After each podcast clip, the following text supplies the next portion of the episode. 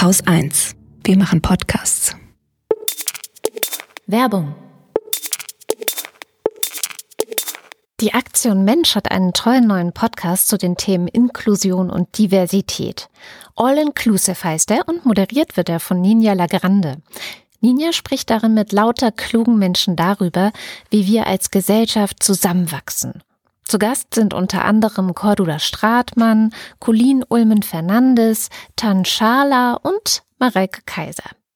Auch wenn es hier natürlich um ziemlich tiefgründige Themen geht, Ninja und ihren Gästen hört man einfach total gerne zu. Und nach jeder Folge hat man viele neue Erkenntnisse und Perspektiven. Also am besten gleich jetzt sofort den Podcast abonnieren, dann verpasst ihr keine Folge. All Inclusive heißt er und ihr findet ihn überall da, wo ihr Podcasts hört.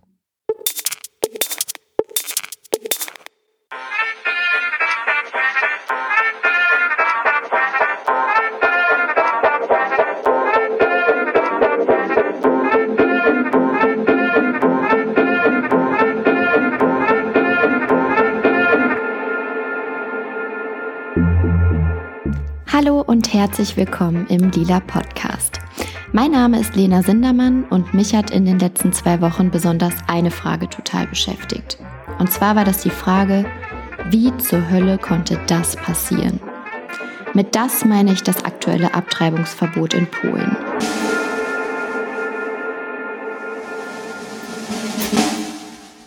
Seit dem 22. Oktober ist in Polen nämlich ein neues Gesetz in Kraft getreten, das es schwangeren Menschen im Prinzip komplett verbietet, ihre Schwangerschaft abzubrechen. Polen hatte auch schon vorher eins der strengsten Abtreibungsgesetze in Europa. Bisher war es dort so, dass nur dann abgetrieben werden durfte, wenn der Fötus im Uterus schwer krank oder de facto nicht lebensfähig war. Nun hat die rechtskonservative Peace-Partei, die seit 2015 in Polen regiert, noch einen draufgesetzt und dafür gesorgt, dass sich das Gesetz noch weiter verschärft und somit die Rechte von Frauen und in dem Fall von Menschen mit Uterus noch weiter eingeschränkt werden. Seit dem neuen Gesetz dürfen gebärfähige Menschen im Prinzip überhaupt nicht mehr abtreiben.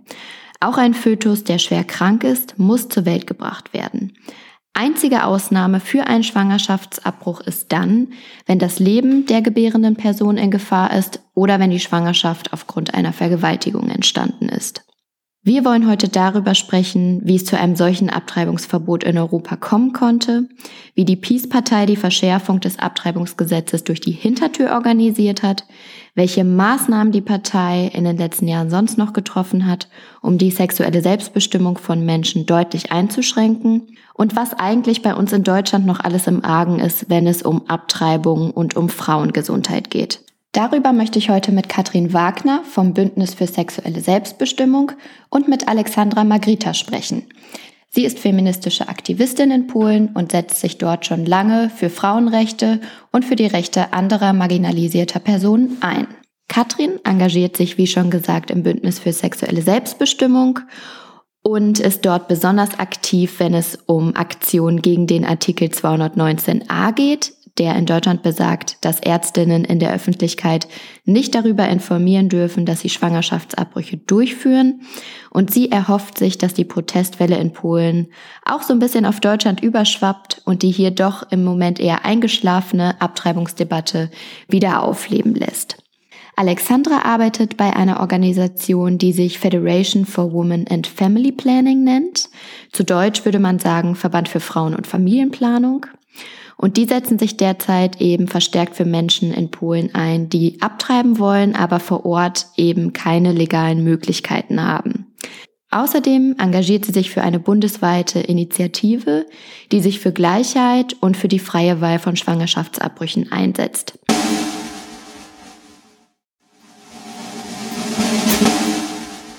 Alexandra, vielleicht kannst du zu Beginn uns einmal ein bisschen mit auf die politische Ebene in Polen nehmen und uns erklären, wie es denn jetzt überhaupt zu dieser Verschärfung des Gesetzes kommen konnte und wieso das Gesetz ausgerechnet jetzt kommt, mitten in der Pandemie. PIS-Regierung ist eine um, ultrakonservative Regierung und da gab es eine Gruppe von über 100 äh, Abgeordneten vor allem äh, aus PIS-Partei, die eine Initiative ähm, verfasst haben, in dem die schwangeren Personen eigentlich keine Möglichkeit mehr haben, die Schwangerschaft abzubrechen. Und so wie wir denken, äh, Peace äh, wollte genau in der Zeit von Pandemie dieses Gesetz bei dem Verfassungsgericht äh, abstimmen, weil es ziemlich kompliziert ist und die dachten wahrscheinlich, dass wir zu Hause bleiben und nichts damit machen. Und ja, aber wir leisten den Widerstand und wir wollen nicht zulassen, dass es so wird.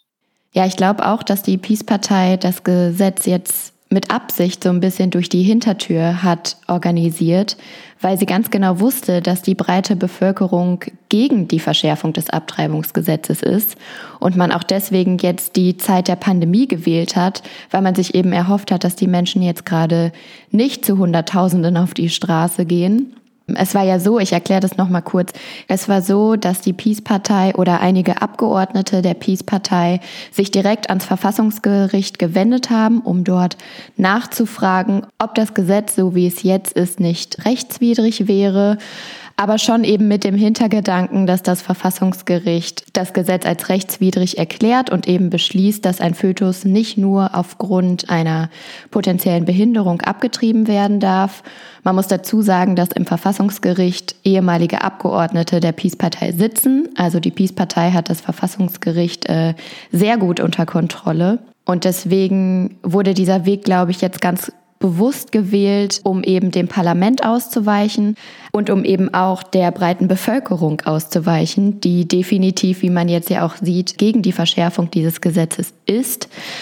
Alexandra, hat dich das überrascht, dass die Peace-Partei jetzt mitten in der Pandemie diesen Weg so radikal gewählt hat?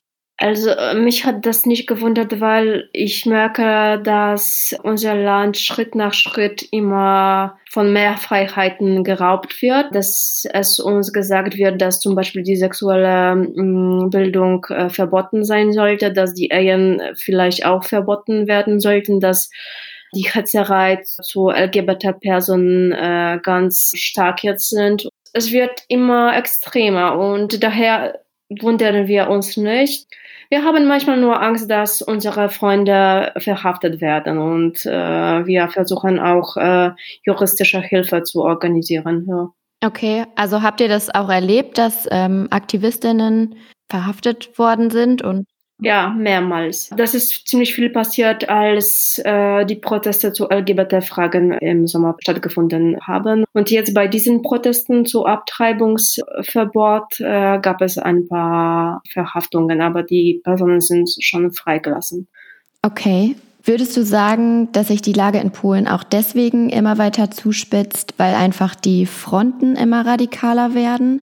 Man sagt ja, dass die gesellschaftliche Spaltung in Polen sowieso schon sehr groß ist und dass der östliche Teil des Landes sehr konservativ eingestellt ist und der westliche Teil aber eher liberal und weltoffen. Glaubst du, dass sich diese Spaltung eben immer weiter verschärft und die Fronten immer radikaler gegeneinander vorgehen? So weltoffen würde ich das niemals nennen, weil ich die Erfahrung hatte, in Deutschland zu leben und daher ist es mir schwer irgendwie zu sagen, dass Westpolen äh, weltoffen ist, aber schon besser als der östliche Teil. Es ist schon gefährlich, als zum Beispiel Feministin oder LGBT-Person zu leben, dorthin zu leben, ja. Wobei ich jetzt in den Nachrichten auch gehört habe, dass die Proteste jetzt gegen das verschärfte Abtreibungsgesetz sich so richtig durchs ganze Land ziehen. Also auch kleine Städte, die eigentlich eher konservativ auch eingestellt sind. Da gehen die jungen Frauen, wirklich die ganz jungen Frauen, 13, 14 Jahre alt, gerade auf die Straße und wettern gegen die Kirche, gegen die Peace-Partei und gegen dieses Gesetz. Ist das schon jetzt was Neues für euch, dass auch diese kleineren, eher konservativen Städte da so mitziehen? Ja, auf jeden Fall, auf jeden Fall. Die Menschen haben die Nase voll von der Partei, von der Pandemie, von der, diesen Begrenzungen von unseren Re Rechten. Ja, aber die Frage ist, was weiter passiert, weil die Regierung, es scheint ihnen manchmal egal zu sein, was wir als Gesellschaft denken. Ja. Ja, da, daher ist es uns so wichtig, dass wir Unterstützung von anderen Ländern bekommen, ja, und anderen Organisationen, dass wir nicht alleine gelassen werden. Damit schlägst du jetzt den perfekten Bogen zu Katrin. Hi Katrin nochmal. Magst du vielleicht nochmal erzählen, warum die Legalisierung von Schwangerschaftsabbrüchen aus deiner Sicht und auch aus der Sicht vom Bündnis für sexuelle Selbstbestimmung so unheimlich wichtig ist? Also wir haben auch dieses wunderschöne Motto mit Free Safe Legal. Ähm, es ist einfach so, dass Schwangerschaftsabbrüche ja nicht auf Null zu senken sind, dadurch, dass man sie verbietet, die Verzweiflung oder äh, den, Wunsch, ein Kind nicht zu kriegen, beziehungsweise nicht schwanger zu sein, übertrumpft im Zweifel dann doch jegliche Gesetzeslage. Und das Einzige, was es halt bringt, ist, dass es das Ganze in die Illegalität und damit in die sehr große Gefahr drängt. Im Endeffekt ist das Ganze auch ein moralisch aufgeladener Diskurs, der extreme Fremdbestimmung über ähm, ja, Körper mit Uterus bedeutet und ähm, ja, gut, wir können das jetzt in Polen und in Deutschland ähm, fast nicht, noch nicht, Gott sei Dank, vergleichen. Insofern, dass Polen mit den Verschlechterungen quasi einen, naja, Drama in fünf Akten geboten hat und das Ganze auch noch mit Ansage. Also es ist ja jetzt nicht das erste Mal, dass sie sowas versucht haben, beziehungsweise sowas machen. Äh, auch die schwarzen Proteste sind nicht das erste Mal da. Und dennoch lässt die Anti-Choice-Seite ja nicht locker. Und das zeigt ja auch nochmal, wie wichtig es dann umgekehrt den anderen ist, eben diese Macht über meistens ja Frauenkörper nicht aufzugeben und eben ihre moralischen Vorstellungen ähm, ja zur, zum Ultimatum für, für alle Menschen zu machen. Also wie gesagt, wir haben uns nicht gewundert, als es in Polen quasi wieder den Vorstoß gegeben hat so traurig das auch klingt. Und gleichzeitig finde ich, macht es allen auch sehr hilflos. Äh, ich persönlich gehöre zu Leuten, die im Moment versuchen, Menschenmassen zu äh, meiden und dementsprechend Proteste für mich gerade nicht in Frage kommen. Ich glaube, wenn die Pandemie nicht wäre, dann wäre mir sogar fast lieber, selber nach Polen zu fahren und damit zu demonstrieren, als in Berlin auf der Straße zu sein, weil, äh, wie ja gerade Alexandra schon äh, aus geführt hat. Es ist auch eine Anti-Europa-Partei und deswegen befürchte ich, wenn wir ähm, in Deutschland Proteste ähm, dagegen haben, was in Polen passiert, dann fühlen sich bestimmte Teile aus diesem Lager sogar noch bestätigt. Also dieser Vorstoß, Anti-Choice zu sein äh, und auch diese ganzen feministischen Entwicklungen quasi zurückzunehmen, beziehungsweise sogar ins Schlechtere zu verkehren.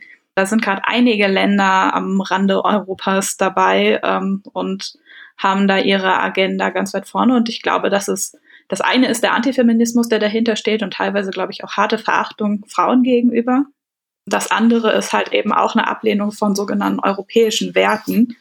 Und ja, wir haben es in Irland gesehen, da wurde auch nochmal ganz hart umkämpft. Äh, überall da, wo die orthodoxen oder die katholische Kirche noch stark vertreten ist, da wird am meisten Mittel reingegeben, im Versuch, diese liberalen Werte irgendwie zu bekämpfen.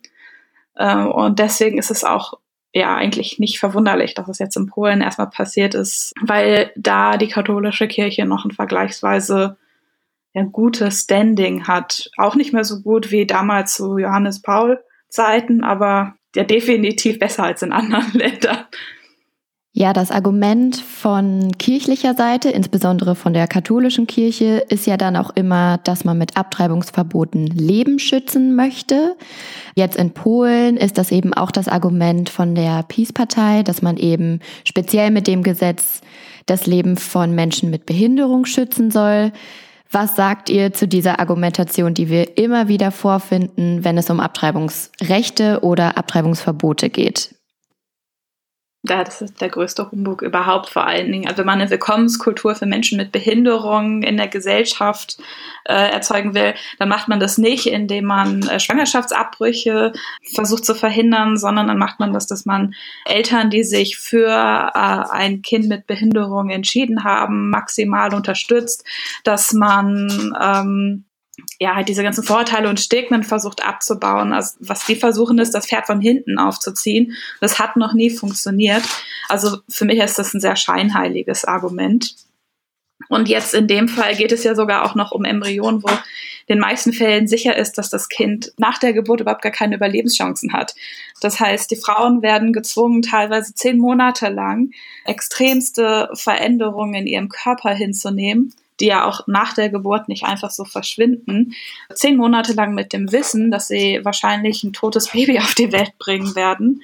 Das, ja, da muss man wirklich aufpassen. Viele verstehen, äh, die, die von Deutschland auf die Proteste gucken, verstehen, glaube ich, gerade gar nicht, warum da so ein Aufsehen ist, weil, naja, das Ausmaß von diesen, dieser jetzt noch letzten oder diesem letzten Schritt, das bedeutet eben mehr als nur in Anführungsstrichen äh, Wahlfreiheit äh, genommen zu bekommen. Das bedeutet halt wirklich monatelange Qual. Ja, ich habe äh, auch mich gefragt, äh, wo da die Unterstützungsinstanzen, wie du schon sagst, äh, für schwangere Personen sind, die quasi ein totes Leben in sich tragen müssen. Und also eine Schwangerschaft ist ja sowieso schon, es passiert ganz viel. Ich war noch nie schwanger, aber ich stelle es mir so vor, als ob man sowieso schon total überwältigt und durcheinander ist. Und wie heftigst traumatisierend muss das dann sein, wenn man ein totes, äh, einen toten Fötus oder einen wahrscheinlich toten Fötus irgendwie noch in sich tragen muss und was Genau, was soll bitte mit diesen Menschen passieren, die, wie du schon sagst, da über Monate im Prinzip, ja, denen psychische und physische Gewalt systematisch ja vom Staat angetan wird? Ich weiß gar nicht, wie, also vielleicht weiß Alexandra das ein bisschen mehr, wie, wie generell ähm, Behinderte oder Menschen mit Behinderungen in Polen quasi versorgt werden. Ich finde das hier in Deutschland teilweise schon erbärmlich dafür, dass wir ein recht reiches Land sind. Ich muss gestehen, dass mein Wissen über die Willkommenskultur für Menschen mit Behinderungen in Polen äh, noch geringer ist. Also wie, wie weit dieses Argument da tatsächlich zieht, weiß Weiß Alexandra vielleicht besser? Mm, ja, wenn ich an das Wort Unterstützung denke, dann äh, denke ich Ach du Scheiße, ja, äh, gar keine Unterstützung, ja. Also die bekommen schon zum Beispiel umgezählt 100 Euro monatlich, die Familien. Ja, das ist zum Arsch, ja. Das ist ja in den meisten Fällen dann auch noch lebenslange, ja, das dann ja lebenslange Fürsorgepflicht seitens der Eltern, weil ähm, es gibt ja durchaus auch Behinderungsgrade, in denen sind die Menschen nie in der Lage, komplett eigenständig zu leben. Auch das finde ich nochmal eine komplette Unterschied zu ähm, naja, Kindern ohne Behinderung, in denen man ja theoretisch davon ausgeht, dass so nach 18, vielleicht 25 Jahren das so einigermaßen läuft. Also meine Eltern zumindest scheinen sich das so in den Kalender eingetragen zu haben. Ab jetzt sind wieder wir dran. Fakt ist ja einfach, wenn, wenn, wenn du eben nicht und in dem Fall dann das, ich finde es schwer, davon Glück zu reden, weil natürlich können auch Menschen, die sich für Kinder mit Behinderung entschieden haben, totales Glück äh, in ihrer Familie empfinden. Aber nichtsdestotrotz ist die Fürsorgearbeit ein ganz, ganz anderes Niveau. Und äh, die Selbstbestimmung der Eltern in dem Fall und in den meisten Fällen ja eher der Mutter ist damit eigentlich das Leben fürs Leben weg. Mhm. Was ich auch total paradox an dem Argument finde, dass man mit diesem Gesetz Leben schützen möchte, ist ja die Tatsache, dass wenn man Abtreibung verbietet, dann bedeutet das ja nicht, dass keine Abtreibungen passieren, sondern äh, im Gegenteil, Frauen brechen ihre Schwangerschaften ja trotzdem weiter ab und tun das dann eben entweder im Ausland oder eben auf äh, illegalem Weg, was eine unheimliche Gefahr für das eigene Leben dann ist. Also müsste man ja eigentlich argumentieren, dass wer Leben schützen möchte, dafür sorgen sollte, dass Abtreibungen legal und ähm, unter vernünftigen Hygienestandards und unter medizinischer Aufsicht durchgeführt werden können. Ins Ausland gehen ist ja äh, Gott sei Dank jetzt noch eine Option, ähm, solange die Grenzen nicht äh, geschlossen werden. Früher war das ja auch nicht anders für deutsche Frauen, die mussten rüber in die Niederlande. Ich möchte in dem Zusammenhang nochmal die Arbeit von äh, der Organisation Tante Bascha herausstellen, weil die haben natürlich jetzt noch viel mehr zu tun und ich weiß, dass die ganz krass Finanzspritzen bräuchten und eigentlich noch mehr Freiwillige, die Polnisch können, die denen helfen.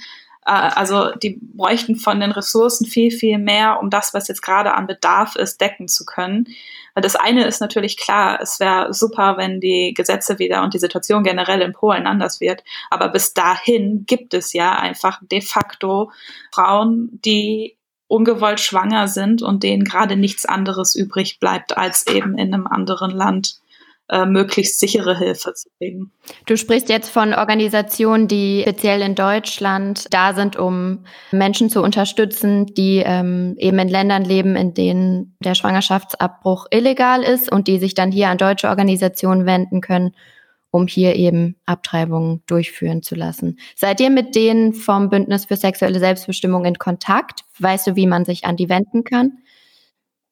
ja, also vor allen Dingen auch, weil wir die Aktivistinnen untereinander kennen. Ähm, mhm. Sarah Deal ist ja eine sehr bekannte Aktivistin, die dieses Netzwerk, Organisation oder wie man es nennen soll, eigentlich ist es ja eher gerade noch eine sehr lose Sammlung an Menschen, die versuchen, das irgendwie ähm, möglichst vielen Frauen, naja, da, also da Unterstützung zu leisten.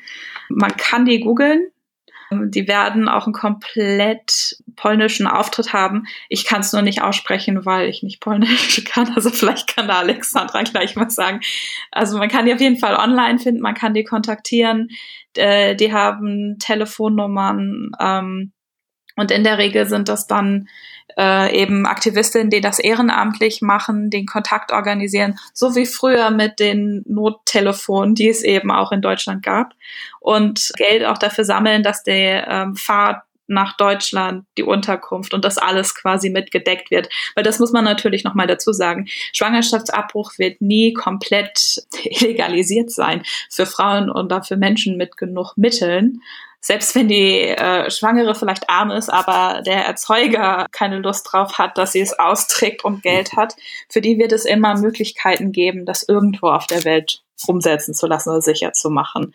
Also in erster Linie trifft es Frauen, die arm sind, die dann natürlich noch mal mehr Probleme haben werden, wenn dann hinterher ein äh, ungewolltes Kind da ist, weil sie sich das noch weniger leisten können. Ja, und deswegen versucht die Organisation, die äh, ich kenne, das eben auch mit auf Spendenbasis zu organisieren. Ansonsten gibt's ja noch Women on Web.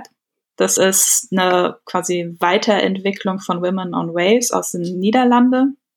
Das sind Ärztinnen international organisiert und man kann in einigen Ländern sich Rezepte für den medikamentösen Schwangerschaftsabbruch darüber besorgen. Die erklären einem, wie das geht. Das heißt also, da wo es komplett illegal ist, äh, ist das auch nochmal eine Möglichkeit, es vergleichsweise sicher zu machen, wenn es halt schnell genug entdeckt wird. Das kommt dann nochmal dazu. Der medikamentöse Schwangerschaftsabbruch ist nur in den ersten Wochen zu empfehlen. Aber auch da gibt es einen großen Anstieg. Und da habe ich sogar schon Meldungen bekommen, dass es erstaunlich mehr Frauen aus Deutschland sind, die sich da melden, weil wir ja auch in Deutschland einen Versorgungsengpass haben in einigen Regionen und die Online-Variante und Beratung dann einfach unkomplizierter ist. Apropos Versorgungsengpass. Ich habe auch gelesen, dass diese Organisationen auch äh, viele Verhütungsmittel mit nach Polen schicken, weil da eben auch der Zugang zu einfach Verhütungsmitteln, um eben eine ungewollte Schwangerschaft zu verhindern, oft gar nicht gewährleistet ist. Kannst du das bestätigen, Alexandra? Ja, auf jeden Fall, ja. Früher konnte man da, äh, die Pillen einfach in Apotheker kaufen und jetzt sind auf Rezept. Es ist problematisch, wenn zum Beispiel Teenager Sex äh, haben und da brauchen sie mit den Erwachsenen darüber zu sprechen, weil sie als Min Minderjährigen nicht alleine zum Arzt gehen äh, dürfen und das Rezept äh, holen. Das Problematische ist auch, dass, dass die Ärzte wie soll ich das auf Deutsch erklären? Es gibt so etwas im polnischen Gesetz, dass äh, die Ärzte sagen dürfen, dass wir, also wir als Ärzte das nicht machen, weil das gegen unseres äh, Gewissen ist. Und sie können zum Beispiel diese Verhütungsmittel nicht verschreiben. Also dass sie entscheiden selbst, ob, ob sie das wollen machen oder nicht. Das ist ihre eigene Entscheidung. Äh, ich wollte noch zurück zu Ciocia Basia äh, kommen. Das ist Tante Basia. Und in Österreich äh, Tante Wienia entstanden und in Tschechien Tante Czecha. Jetzt, also jetzt entstehen ganz viele Support-Initiativen, die äh, auch Hilfe brauchen, auch finanzielle Hilfe, damit sie auch Hilfe für uns leisten können. Mhm. Also ein Weg, was wir jetzt oder was jetzt jeder Einzelne, jeder Einzelne tun kann, ist zu spenden an eben diese Organisation. Total. Das ist sehr wichtig. Katrin, wie versucht ihr denn vom Bündnis für sexuelle Selbstbestimmung die Proteste jetzt auch in Polen zu unterstützen? Du hast vorhin schon gesagt, du würdest am liebsten äh, nach Polen fahren, um da eben direkt vor Ort aktiv zu sein. Wegen der Corona-Pandemie ist das jetzt ja alles total erschwert. Was gibt es sonst noch, was ihr machen könnt oder was wir alle machen können, um uns ähm, mit Polen zu solidarisieren? Also es gibt sowohl online viele Möglichkeiten, Solidarität zu zeigen. Da hat sich innerhalb von wenigen Tagen riesiges, also von Bannern über diese, wenn man Facebook hat und so weiter, diese Frames und so weiter, das kann man alles machen. Ich meine auch da gibt es Organisationen, die äh, Spenden sammeln. Dann gibt es natürlich in Deutschland verschiedene Proteste für Menschen, die jetzt kein Problem haben, da, da mitzulaufen. Kann man sich natürlich auch anschließen. Ich habe das Gefühl, dass viele Aktionen gerade sehr auf Zuruf passieren. Das ist, es gibt immer wieder einzelne Gruppen, die dann das organisieren und das organisieren und das organisieren. Und dafür muss dann erstmal ganz schnell mobilisiert werden. Also wer, wer jetzt wirklich sich da einbringen möchte, wird was finden. Ähm, ich habe von Aktionen in Köln ge gehört, ich habe von Aktionen in Hamburg gehört. Ähm, also gerade in den größeren Städten, eigentlich fast überall da, wo Polinnen und Polen sind, und das ist eigentlich in ganz Deutschland, wird man wahrscheinlich irgendeine Aktion dazu finden können. Und, und wenn es nur fünf Leute auf dem Marktplatz sind, und wenn es die noch nicht gibt, dann kann man das auch selber machen. Ich persönlich finde gerade die Unterstützung von den Strukturen, die jetzt unglaublich viel äh, quasi erste Hilfe leisten müssen, ähm, auch nochmal sehr, sehr wichtig. Mm, ja. ja, definitiv. Wie schätzt ihr denn die Situation ein? Gibt es irgendeine Möglichkeit, dass dieses Gesetz wieder zurückgenommen wird? Der Präsident Duda hat was vorgeschlagen. Er schlägt vor, dass das Recht von Verfassungsgericht nicht so streng wird und die Frauen, die tote Fötus in sich haben, können abtreiben, dürfen abtreiben. Aber das ist äh, sowieso Quatsch, weil die Untersuchungen während der Schwangerschaft unter strengen Kontrolle werden und das heißt, dass die Frauen sowieso das Kind äh, zur Welt bringen äh, sollten. Also das ist ja keine Lösung.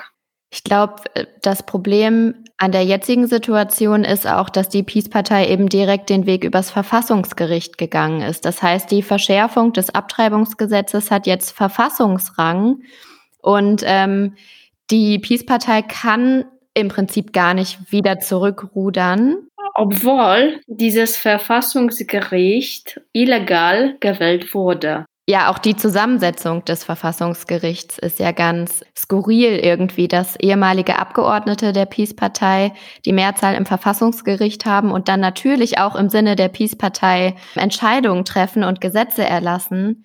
Aber die Peace-Partei selber wird natürlich nicht ihr eigenes Verfassungsgericht, das sie so schön aufgebaut hat, jetzt delegitimieren, um das Gesetz wieder zurückzunehmen. Die einzige Hoffnung wäre doch, dass eine andere Regierung die es vielleicht in einigen Jahren gibt, dieses Gesetz als verfassungswidrig erklärt, weil sie das Verfassungsgericht an sich eben anzweifeln.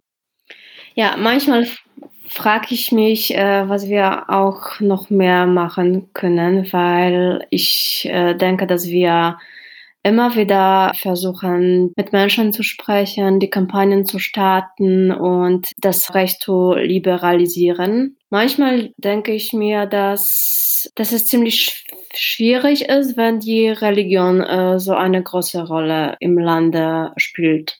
Ja, und wenn die Priester so große Macht haben, dann ist es ziemlich schwierig. Margarete Stokowski hat auch im Spiegel einen ganz interessanten Artikel auch zum Abtreibungsgesetz jetzt in Polen geschrieben. Und sie spricht eben auch von einem politischen Christentum, das eben genau solche Dinge immer wieder versucht, die Kontrolle über die sexuelle Selbstbestimmung von Menschen zu erlangen, die ähm, Kontrolle dann auch letztendlich über Abtreibung, darüber, wer Kinder bekommt und wer nicht und so weiter. Das sind ja alles Sachen, die zusammenspielen. Und sie betitelt das Ganze als politisches Christentum, das sehr, sehr machtvoll ist und das wir eben am Beispiel Polen gerade sehen können, wo der Weg hingeht, wenn wir eben rechte, konservative, christliche Parteien ähm, in unsere Regierungen wählen. Und das fand ich auch ein ganz eindrückliches Bild, das sie da geschrieben hat. Wir werden den Artikel auf jeden Fall verlinken. Allerdings zucke ich bei dem Begriff ein bisschen. Ja, erzähl, wieso? Ähm, also zum einen, ich bin ja in einer religiösen Familie groß geworden und tatsächlich verbinde ich mit so Worten wie politischem Christentum jetzt eher ähm, zum Beispiel die DDR-Kirchen, die ja damals doch quasi auf der guten Seite gewesen sind oder auch eben feministische Theologie. Also da war ja die Idee, eine, eine konsequente christliche also sich christlich in der Politik zu verhalten, eine ganz andere als das, was zum Beispiel die CDU jetzt macht oder was eben auch die äh, konservativen Parteien machen das ist vielleicht dann auch zu leicht gesagt, äh, okay, das sind jetzt quasi, also das ist jetzt alles kirchlich und christlich und das ist das Problem. Das Problem ist, also auch die sind ja nicht so homogen, wie man jetzt glaubt. Ähm, ich würde mir wünschen, dass es noch viel mehr, als es im Moment der Fall ist, innerhalb dieser Organisation Widerstand gibt. Aber auch da ist es eben so, dass die feministischen und liberaleren Teile versuchen eben nett mit den konservativen rechten Idioten irgendwie auszukommen oder mit denen irgendwie noch an einem Tisch zu sitzen, während die schon wieder dabei sind, ähm, ja, sonst was für einen Mist zu machen. Ja, also ich glaube, dass dieser Begriff politisches Christentum jetzt deswegen so gewählt wurde, um eben die Parallele zum Begriff politischer Islam aufzumachen, um eben zu zeigen, dass auch die Religion der Mehrheitsgesellschaft, wenn sie eben so umgesetzt wird wie jetzt hier in Polen, eine Gefahr für die liberale Gesellschaft ist. Und ich glaube, das sollte einfach mit dem Begriff nochmal deutlich gemacht werden. Ja, gut, äh, politisches äh, oder politische katholische Kirche würde ich vielleicht dann da eher als, als Hintergrund sehen. Man spricht ja auch nicht umsonst vom Paragraphen 219a als den Nazi-Paragraphen. Da ist ja auch, ähm, weiß nicht, Katrin, ich hatte das bei dir im, ähm, in einem Interview gehört, jetzt zur Vorbereitung für die Podcast-Folge, wo du den äh, Paragraphen 219a so beschrieben hast. Ähm, ja, wir haben, also lustigerweise haben wir jetzt dieses Jahr 30 Jahre ähm, Embryonschutzgesetz, wie das so, so schön heißt. Äh, also sprich, nach der Wende wurde aus Ost- und Westregelung eigentlich eine Westregelung. Und dann äh, haben wir nächstes Jahr 150 Jahre 218. Der 219er kam dementsprechend ein bisschen später. Da wird dann viel diskutiert, ja, ob der schon in der Weimarer äh, Republik quasi geschrieben wurde oder nicht. Fakt ist aber, 33 wurde er etabliert von den Nazis. Und mit diesem Paragraph ging es damals auch darum, eben die Ärztinnen und Ärzte und die Menschen, die den Zugang zu Schwangerschaftsabbrüchen ähm, ermöglicht haben und meistens ja sogar eher sichereren als den aus jetzt irgendwie im Hinterhof, äh, damit rechtlich schon belangen zu können, ohne dass man sie jetzt beim Schwangerschaftsabbruch selber äh, ertappt hat. Und dass ausgerechnet die Nazi-Schwangerschaftsabbrüche verhindern wollten, gleichzeitig aber, wenn da zum Beispiel ein ne, ne Kind dann behindert auf die Welt gekommen ist, äh, da ihre Euthanasie betrieben haben, dass, es, dass das im krassen Widerspruch steht, das ist schon mal klar. Mhm. Nichtsdestotrotz finde ich gerade den Vergleich, der, der uns dann wieder vorgeworfen wird, wenn dann heißt, na ja, äh, wenn abgetrieben wird, weil ein Fötus quasi mit Behinderung diagnostiziert wurde, das wäre Euthanasie, finde ich nicht vergleichbar, weil man kann es mittlerweile so weit früh schon feststellen, dass das neue Leben noch gar nicht begonnen hat. Ich habe noch eine ganz kurze oder mal sehen, wie kurz sie wird, eine Abschlussfrage an euch, wenn ihr noch äh, fünf Minütchen Zeit habt. Und zwar habe ich mich jetzt zur Vorbereitung auch auf die Podcast-Folge immer wieder damit beschäftigt oder mir die Frage gestellt, wie eigentlich Schwangerschaftsabbrüche in Film und Fernsehen dargestellt werden. Weil ich immer so ein bisschen im Kopf habe, und das ist, glaube ich, das was ganz viele im Kopf haben, wenn sie an Abtreibungen denken.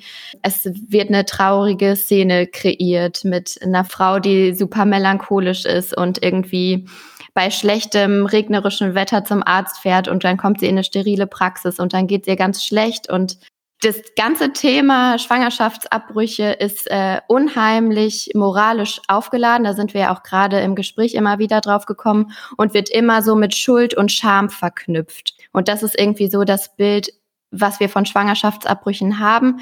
Was könnten denn die Medien dafür tun, dass dieses Bild ein bisschen mehr in die Realität gerückt wird? Ähm, also früher war das ja gar kein Zufall, dass das so gewesen ist. Da durfte man ja über solche Themen überhaupt nur berichten, wenn man das ganze Drama und äh, quasi den negativen Aspekt auch rausgestellt hat, sonst wurde das gleich zensiert. Äh, und ich bin mir ziemlich sicher, dass es auch heute noch Länder gibt, die es genauso äh, handhaben.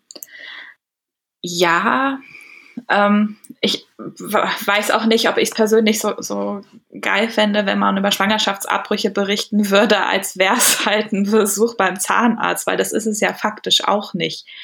Es gibt aber auch, also jetzt gerade gab es ja Sometimes Always Never oder andere Reihenfolge. Auf jeden Fall gibt es ja, ja gerade einen aktuellen Film im Kino, der auch in der Berlinale, ich glaube, einen Silbernen Bären gekriegt hat, äh, in dem das ein bisschen nüchterner berichtet wird.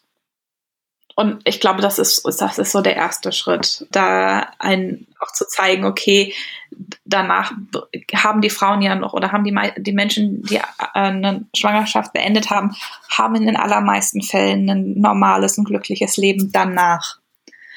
Und ähm, vielleicht ist das auch wichtig zu zeigen, selbst wenn vielleicht der Schwangerschaftsabbruch in ein oder anderen Fällen natürlich erstmal was ist, was man erlebt hat und was nicht immer positive äh, Erlebnisse sind, dass es aber trotzdem ein gutes Leben danach gibt und das ist der Grund, warum sich Frauen überhaupt dafür entscheiden. Das ist ja nicht eine, eine böswillige Entscheidung gegen äh, ein Baby, sondern es ist eine positive Entscheidung für das eigene Leben. Ich finde es schade, dass es in so wenigen Filmen die Vielfalt von Erfahrungen von der Abtreibung gezeigt werden.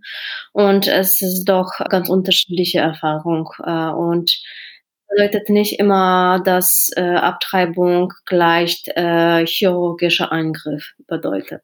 Ja, und es ist schade, dass es nicht gezeigt wird, dass äh, wir unterschiedlich mit Abtreibung umgehen. Ja, und dass es nicht immer eine Trauma bedeutet. Okay, was würdet ihr euch wünschen in diesem ganzen Dilemma?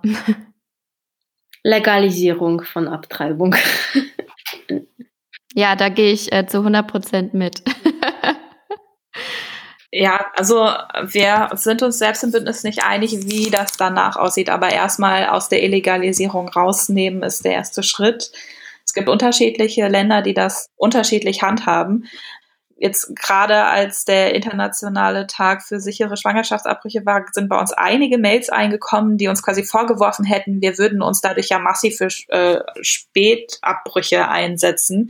Das ist faktisch nicht der Fall. Wenn es keine Fristenregelung mehr gibt, heißt das ja nicht automatisch, dass alle bis irgendwie in den sechsten Monat warten würden, um dann doch die Schwangerschaft abzubrechen. Sondern wenn man sich die Länder anguckt, wie zum Beispiel Kanada, die das ja so handhaben, dann bedeutet das eher das Gegenteil. Also das bedeutet, dass die Menschen sich viel eher Geda äh, Gedanken darüber machen, wenn sie es nicht haben wollen, was sind die nächsten Schritte, dass der Zugang meistens schneller ist, äh, die Ausbildung für MedizinerInnen, die das letztendlich vornehmen sollten, wesentlich normaler ist. Das ist ja bei uns in Deutschland auch immer noch so eine seltsame Regelung, dass ja, zum Beispiel zu einer gynäkologischen Grundausbildung, das nicht zwingend dazu gehört und dass man ja auch immer noch nicht äh, verpflichtet ist, Schwangerschaftsabbrüche durchzu ähm, oder vor das heißt verpflichtet, also im Endeffekt, dass es halt immer noch viele GynäkologInnen geben, die äh, meinen, es aus Gewissensgründen zumindest ist das die Angabe, nicht machen zu äh, wollen und zu können.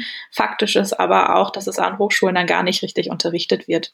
Und solche Sachen werden dann erstmal alle nicht mehr ähm, zwingend so, wie sie jetzt sind. Und dann bräuchte es wahrscheinlich einfach einen ehrlichen gesellschaftlichen Konsens, falls man noch irgendwelche Regelungen haben wollte bezüglich Fristen, bezüglich ähm, Beratung. Wobei wir ja ganz klar sagen, Beratungsrecht und nicht Beratungspflicht sollte da drin stehen. Und das an sich macht mit einer Gesellschaft schon genau das, was die Anti-Choiceler ja vorgeben, äh, was ihr Ziel ist. Nämlich es sorgt dafür, dass die, der Umgang mit Sexualität ein viel selbstbestimmterer ist und dadurch auch wesentlich weniger ungewollte Schwangerschaften äh, existieren. Also im Endeffekt drückt das eher die Zahl der Schwangerschaftsabbrüche, als es äh, Verbote tun. Und deswegen, ja, ist das ganz klar ähm, raus aus der Illegalisierung, ja. Finde ich ein super Schlusswort. Ich danke euch für eure Zeit und für den ganz, ganz tollen Input. Danke. Danke euch. Das war der Lila Podcast zum Thema Abtreibungsverbote in Polen und Abtreibungsdebatte in Deutschland. Mir hat das Interview total großen Spaß gemacht. Ich fand es super spannend, was Katrin und Alexandra erzählt haben. Besonders Alexandra drücke ich ganz doll die Daumen, dass sich die Lage in Polen wieder erwartend doch noch zum Guten wendet. Wenn euch die Folge auch gut gefallen hat und euch der Lila Podcast sowieso gut gefällt, dann empfehlt uns doch bitte bei euren Freundinnen und Freunden weiter. Abonniert uns auf allen Plattformen. Man kann uns überall da hören, wo man Podcasts hören kann. Schaut auch gerne mal bei Instagram vorbei und ansonsten freuen wir uns natürlich auch über finanzielle Unterstützung. Ihr könnt uns über Steady oder Patreon oder per Direktüberweisung jeden Monat ein bisschen was in den Hut werfen. Alle Infos dazu findet ihr auf lila-podcast Unterstützung. Und dann hören wir uns bald wieder. Tschüss!